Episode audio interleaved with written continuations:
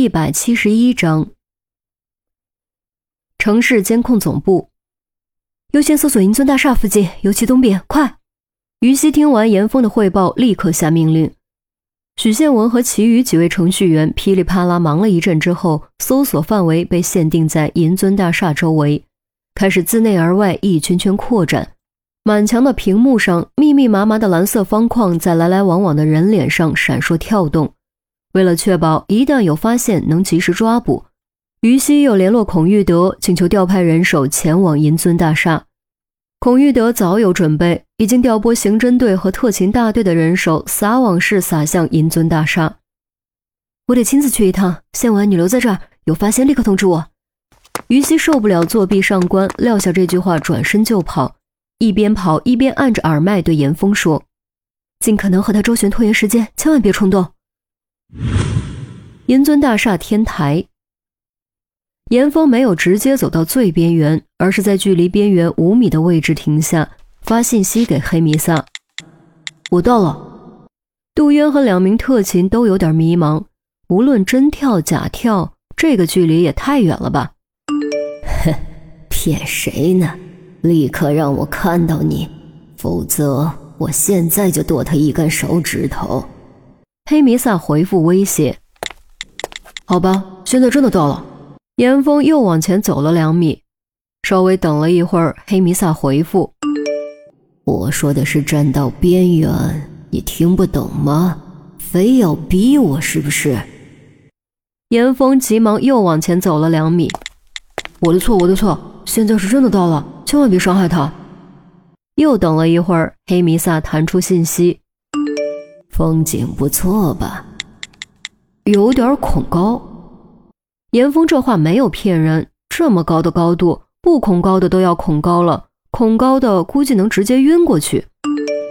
呵呵，那你就最后好好欣赏一会儿风景吧。黑弥撒甩出这么一句，并没有让严峰立刻跳楼。果然，直接目的不是让他跳楼。严峰心中愈发笃定。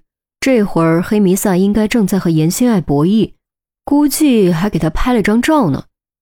线完两百米到一点一公里，东边七百米左右，优先搜索这一块。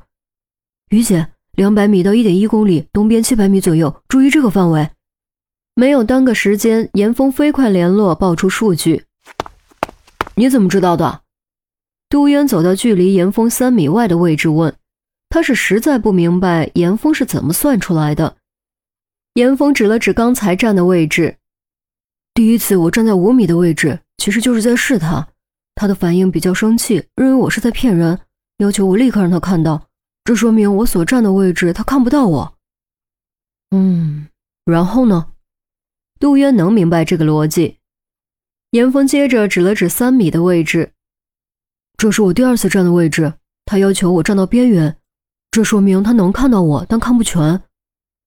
杜渊想了想，的确是这么个道理。第三次我站在了现在这个位置，他满意了，这说明他可以完全看到我，至少看到我的大部分。严峰指了指脚下，可你是怎么算出距离的呢？黑弥撒的反应这一块他听懂了，但他还是不明白严峰是怎么算出距离的。严峰笑笑，这其实很简单，都是中学数学知识。把我的头顶和天台边缘连成一条线，并做延长线，那么这条延长线会一直指到地面的某个位置，从而构成两个等比三角形。第一个等比三角形的两条直角边分别是我的身高以及我到天台边缘的距离；第二个等比三角形的两条直角边分别是这栋楼的高度以及延长线尽头到这栋楼的距离。随着我的位置变化发生变化，延长线尽头到这栋楼的距离也会随之变化。变化过程中会扫过一定的距离。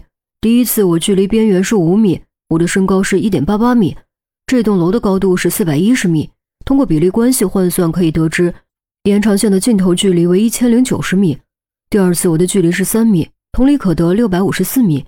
第三次我的距离是一米，同理可得二百一十八米。第一次他看不到我，说明他在一千零九十米之内，之外是肯定能看到我的，平地都能。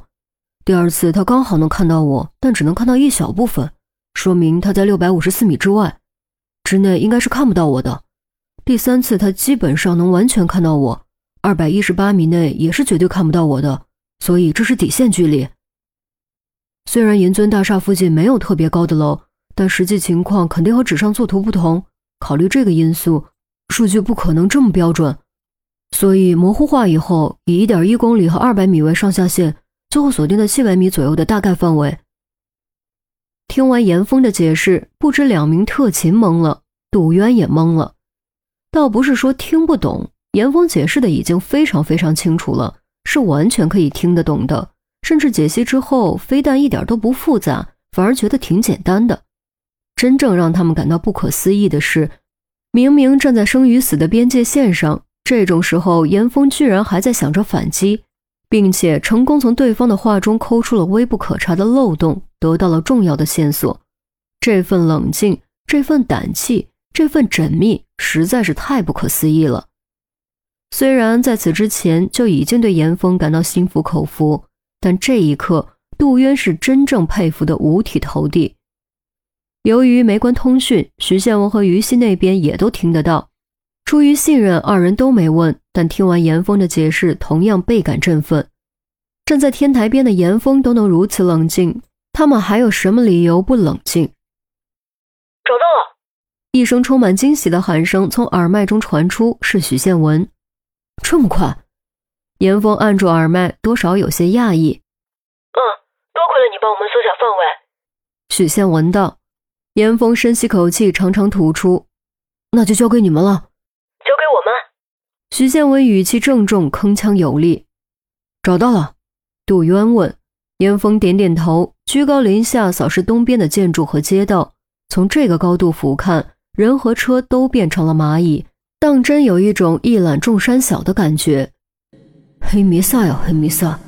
你以为尽在你的掌握，但你太小看我们了。今天你会为自己的所作所为付出代价。